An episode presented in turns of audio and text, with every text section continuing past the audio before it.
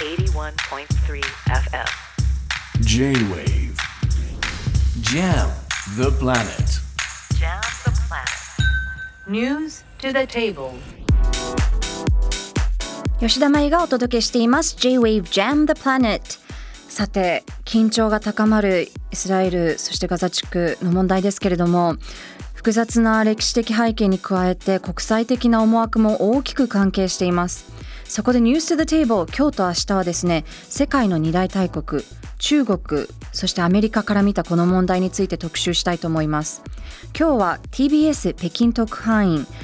国会担当記者報道局編集長を経て現在はジャーナリスト時勢評論員の武田和明さんにスタジオでお聞きします。武田さんよろしくお願いします、はい、よろしくどうぞお願いします。まずはですね今回のハマスの攻撃についてこの第一歩をした時武田さんどういうふうに思いました？まあ今ウクライナで戦争やってますから、私はあれ戦争の連鎖かと思ってびっくりしたっていうのが一つ、それからもう一つはイスラエル何やってんだっていうね、あんな何千発もミサイル撃ち込まれて、そんなことちょっとイスラエルの諜報能力から考えたらありえないのに何やってんだというふうには感じましたよね。うん。なんかその憤りみたいなのも感じたということですよね。まあ戦争が始まるっていうのはね、はい。困るから。だけどそれでまあ民間人がイスラエルで民間人がまず殺されて誘拐されたっていうのを聞いて、あこれは困ったことになったなとは思いました、大きくなるなと、はい、なるほど。あの武田さん中国にあのかなり精通していますけれどもあの西側はまずはイスラエル支持を打ち出していると。はい。で中国は、うん。あのまあ、イスラエルそしてパあのパレスチナのスタンスですね。はい。どういうふうに、まあ、今まで、うん。こう歴史的に取っているのかうん。っていうところを教えてください。まあ分かりやすくざっくりと言うと、うん。要はイスラエルとパレスチナの今起きてる戦いっていうのは争いっていうのは要は土地争いですよね。はい。ここは俺の国だ。いやそうじゃない。俺の土地だ。いやそうじゃない。私の土地だって言って、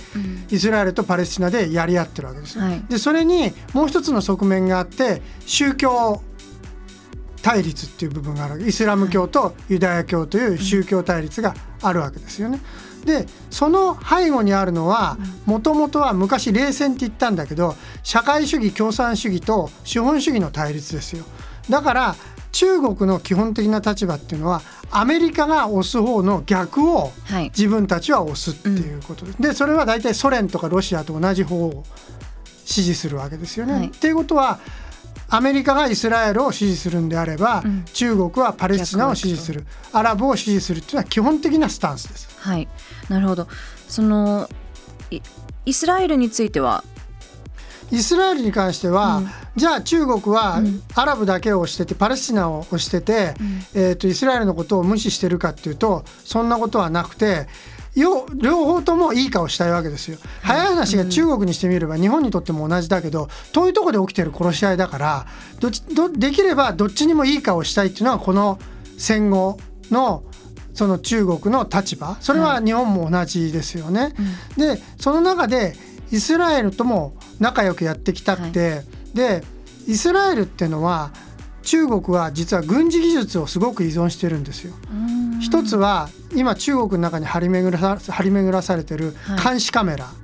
それから顔認証システム、はい。こういうものってイスラエルが最も進んでたんですよね、あはいはいはい。だからそれを中国はその技術が欲しいからイスラエルと仲良くした、それから今流行りのドローン、同じですよ。ドローンもイスラエルは非常に先進的な技術を持ってて、それを中国はその技術が欲しいから、イスラエルとも仲良くしたい。つまり大きくそのそれもざっくり言うとパレスチナとイスラエルで言うと、パレスチナ7はい。イスラエル37対3でパレスチナアラブの方に肩入れしてるっていうのは中国の立場ですよ。なるほど。その3がイスラエルっていう、はい。その3はやっぱりその技術に依存してるからっていうことですか？そう技術的な依存が多いのとそれから遠いとこだからあんまりどっちかに肩入れ一歩かに10対0で肩入れして自分が巻き込まれるのは困るっていうこと。それからもう一つは、はい。その7っていうのはなんでそのパレスチナに7も肩入れするかって言ったら、中国は国内にイスラム教徒を数千万人抱えてますから、はい。中国でね行くとねあの吉田さんも中国行ったことあるから分かるだろうけどどこの町にもイスラム料理っていう飯屋があるんですよ。確かにそうでした。食事があるの、うん。はい。豚出さないとか、うん。羊出して魚出さない、はい。野菜が主だっていう必ずそういうのがあって、だからそのイスラムの方にどちらかっていうと肩入れするのが中国の基本的立場ですよね。なるほど、まあ、その中国ですけれども昨日中国の王毅外務大臣が、はいイスラエルの行為は自衛の範囲を超えているというふうに表明しました。はい。でまあ、西が先ほどおっしゃっていたように、まあ、西側はイスラエル支持、うん。であの中国と関係のふ深いイランとかハマスを全面支持しているわけですけども、この中国っていうのは一線を西側と隠したいのか、うん。独自路線を行っているのかどういう路線で？まあ西側と一線を画したいっていうのがありますよね。今アメリカと対立してますから中国は、だからあんまりその要は王毅外相の言ったことっていうのは、イスラエルお前らちょっとやりすぎだぞって言ったわけですよね、はい。やりすぎだともうちょっと抑えなさいといい加減に抑えないと困りますよと言ったわけですよね。でそれは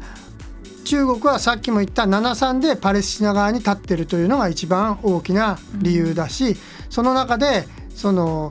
平和裏に収めたい、まあ、できれば紛争がない方がいいわけですから流血の騒ぎはない方人が死なない方がいいわけだからそれにはこれからはちょっとイスラエルさんもやりすぎですよと言った方がいいっていうのは昨日の王毅外相の判断ですよね。なるほど、まあ、流血の騒ぎはない方がいいというふうにおっしゃってましたけれども実際そのハマスの攻撃による死者の中には中国人の方も含まれていると、それでも中国政府としてはハマスを批判していないですけれどもこれはどうしてなんでしょう？そのまず一つは一番はそのハマスみたいなテロ組織がそのどこでもテロやっちゃうのが中国国内でやったら困るわけですよ。えっと何日か前に北京でイスラエルの外交官がうん刺されましたよね。そうですよねああいうことは中国が一番困るわけ。はい起きては困るからそうするとその何もそのハマスを敵視してその、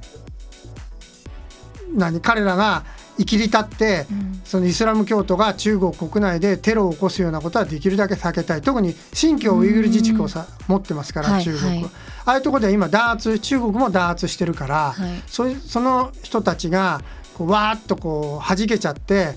その俺たちはパレスチナと一緒だアラブと一緒だなんていうのは困るってことですね中国にしてみればうん。なるほどただ一方でし西側としては、まあ、なんでハマスを批判しないのかっていうふうに結構圧力はかけていますよね。これはね、うんだからこれもね私ねそのかつて今から20年前に、うんその日本で小泉純一郎さんってはい。小泉さんって総理がいたでしょ、小泉さんが総理だった時に国会で彼がねあの人ペラペラペラペラよく喋るのに あの答えにねしどろもどろになった質問があるんですよ。それは小泉さん何聞かれたかっていうと、今そのパレスチナイスラエルでもいいけどもパレスチナで行われてること、まあ、今回のハマスなどでもいいですよね、はい。彼らの行動っていうのはテロなのかそれとも民族独立のための運動なのか、うん。果たしてどっちなのか、はい。今回ハマスが数千発撃ってその一般の人を殺害したっていうのは確かに許せない事象だけども、その前にそのパレスチナ人がものすごい弾圧されてそのいわゆる「進撃の巨人」じゃないけど壁の中に押し込められてっていう事実もあるわけでしょ。だからその時にその中国もそうだけど日本から見た時にあれは果たしてレジスタンス民族独立の運動なんですか？それともテロなんですか？っていうのはこれは私はね日本人とかからすると永遠の命題だと思いますよ。日本政府もテロというふうな言葉使ってないです使もんね。ってない、うん。だから日本もどっちにもいい顔したい。それはさっき言ったように遠いところの話だからどっちにもいい顔したいわけですよね。うん。なるほど。あの明日17日からははい。経済圏構想の一帯一路の国際フォーラムが北京で開かれます、はいはい。でそこにロシアのプーチン大統領もうんはい。はい参加するとのことなんですけれども、まあ、中国は中東の通信とかインフラに投資して投資しているので中東の和平っていうのはかなり大切だと思うんですけれどもこの中国とロシアの間で、まあ、このイスラエル情勢についてパレスチナの問題こういったことが話し合われることっていうのはあると思いますか？まあそのプーチンさんも初めてですよね。ウクライナで戦争やってから国外に出るのはね。だからこれで北京に来て何を言うか、もちろんウクライナでの戦争がウクライナでの戦争が一番のか議題だったんだけど、これもイスラエルもとんでもないことになってますから、はい。そうするとプーチン大統領が一体何を言うのか。それから、えー習近平国家主席が、はい。もうはっきりとまだ態度を表明してます。王毅さんはそういう言い方してたけども、ね。習近平さんまだだからまだこれから黙ってますもんね。まだ黙ってるから一体何を言うのかっていうのは最大の注目点だけども、うん。私はおそらくプーチンにしても習近平にしてもさっき言った7-3でパレスチナの側に立つと、うん。プーチンさんはもしかしたらもっとパレスチナに肩入れするかもしれない。それはなぜかって言ったら共通の敵は潜在的な敵はアメリカだから。うん。アメリカと逆のアメリカのイスラエル支持っていうのもちょっとやりすぎだからね。うん。だからというふうに彼らは思ってますから、そうするとその逆でやっぱり7-3でパレスチナの側に立つというふうに私は分析してます。なるほど。そうするとさらにこう分断がウクライナのこともそうですけれども、分断がさらにこう重なってしまう要因になってしまうっていう感じですよね。まあ分断はウクライナなんかは分断はそれは加速するのはしょうがないけどもそのイスラエルとパレスチナでいうと圧倒的な戦力を持ってるのはイスラエルですから、はいはい。そうするとこの流血の騒ぎを抑えるには最終的にはイスラエルがどっかでやめるしかないんですよ。だからハマスを殲滅するっていうふうにイスラエルは今言ってるけども、うん。ハマスの殲滅っていうのは一体何を意味するかですよね。はい。何なんだと。じゃあ本当にハマスの兵隊を一人残らず根絶やしにするってことなのかそれとも事実上無力化するのかその辺がこれからのキーになってきますよね。